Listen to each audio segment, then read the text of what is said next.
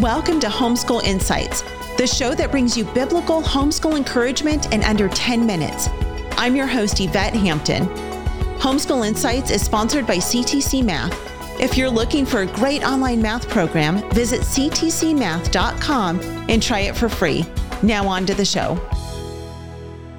So, okay, as we're talking through discipleship and communicating our family values to our kids whether that's through through literature or through just having conversations with them or reading scripture with them memorizing scripture. I mean there are so many ways that we can do that. Did you with your kids did you have um, were, were you really intentional with all of them about establishing goals for them in who they would become? And i don't mean necessarily like okay, when you grow up, what do you want to be? You know, when they're 11 years old, and let's go towards that. Because, you know, most 18 year olds don't even know what they want to be when they grow up. A lot of 25 year olds don't know what they want to be when they grow up.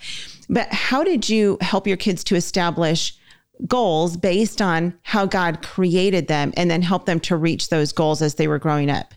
The phrase that you used, how God created them, is so important because we all come here wired a certain way with certain gifts and certain insights and responses to different situations. And and so uh, the number one thing that we as parents must do is know our child. And we have to become a student of our child. And sometimes we use actually tools. You know there are there are all kinds of things that we use in the business world the strengths finders and the personality profiles and different things. Use those with your children. Those can help help you to kind of get your head wrapped around who they are as a person and what kind of uh, path they should be on. You know, the, the, the scripture that is so often uh, referred to uh, from Proverbs says, train up a child in the way that he should go. And, and it literally means in his way. Mm.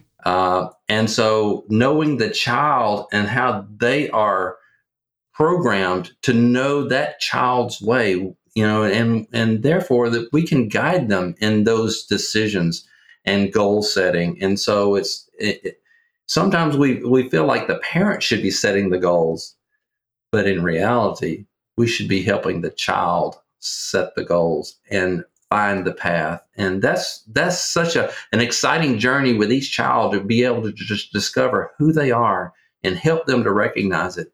And let me tell uh, a little bit about one of my, my children. Yeah. From the very early years, he was an artist. Um, and he would make sculptures in the mud.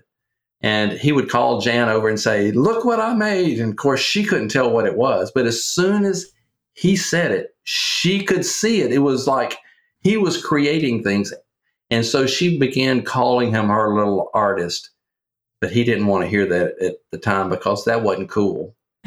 but art is part of who he is, and he began over the years as we gave him opportunities to you know develop those artistic skills. He embraced that, you know, but it was part of helping him find his way. Yeah. Give give a few more examples of how we can do that with our kids because oftentimes we hear like okay when we have kids we need to help them find like figure out who they are. And and there are some obvious things like, you know, I have one who is an artist as well. I mean, she's really great at art and always has been. I cannot draw or paint to save my life. I mean, it's it's pretty bad. I can't sing either. Um, but she was just born with this gift of art. But that's not necessarily her path in life is to become a professional artist. It's just mm-hmm. part of how God wired her. That's right. How do we really dig deep and and we have an opportunity with having our kids home with us all of the days of their childhood to be able to figure out who they are. But can you give some more practical like here's how to really hone in on who they are and how God created them?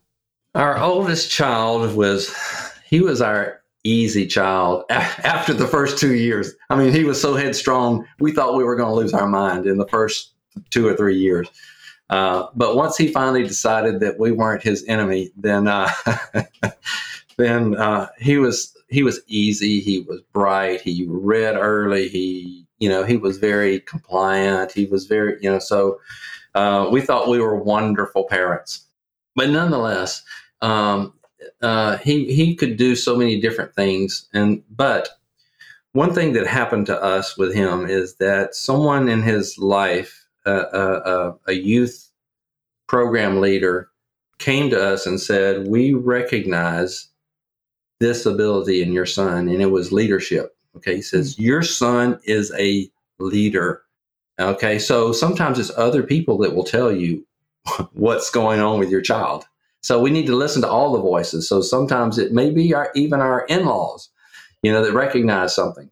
Uh, uh, you know, some teacher or program leader or something they recognize certain giftings, and so um, and then I've already mentioned, you know, using tools of assessing giftings or insights and things like that. But in the case of the the, the leader's son, uh, this this friend said he's going to be a leader, and you better you should train him. And there's this business leadership conference that's going to be in town next month, and I think you should take him. He was uh 14 or 15 at the time, and this was for business leaders. He was the only kid there, but it started him on a path of learning, and he it, it he he swallowed it hook, line, and sinker. And so sometimes we need to think it think of tools that adults in the business world would would pursue as far as uh, development tools. And so books, you know, he started listening to at the time it was tapes and CDs.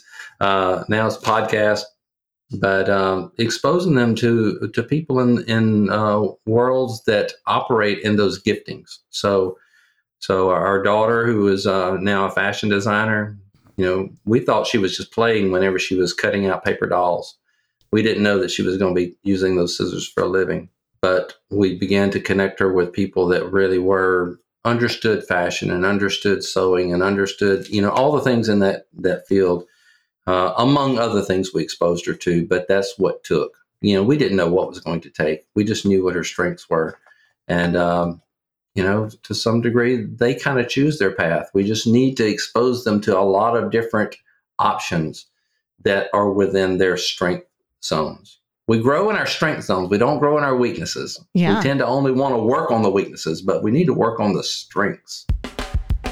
Thanks for joining us for Homeschool Insights. For more great homeschool inspiration and resources, listen to the Schoolhouse Rocked podcast every Monday, Wednesday, and Thursday. And be sure to watch the film Schoolhouse Rocked The Homeschool Revolution.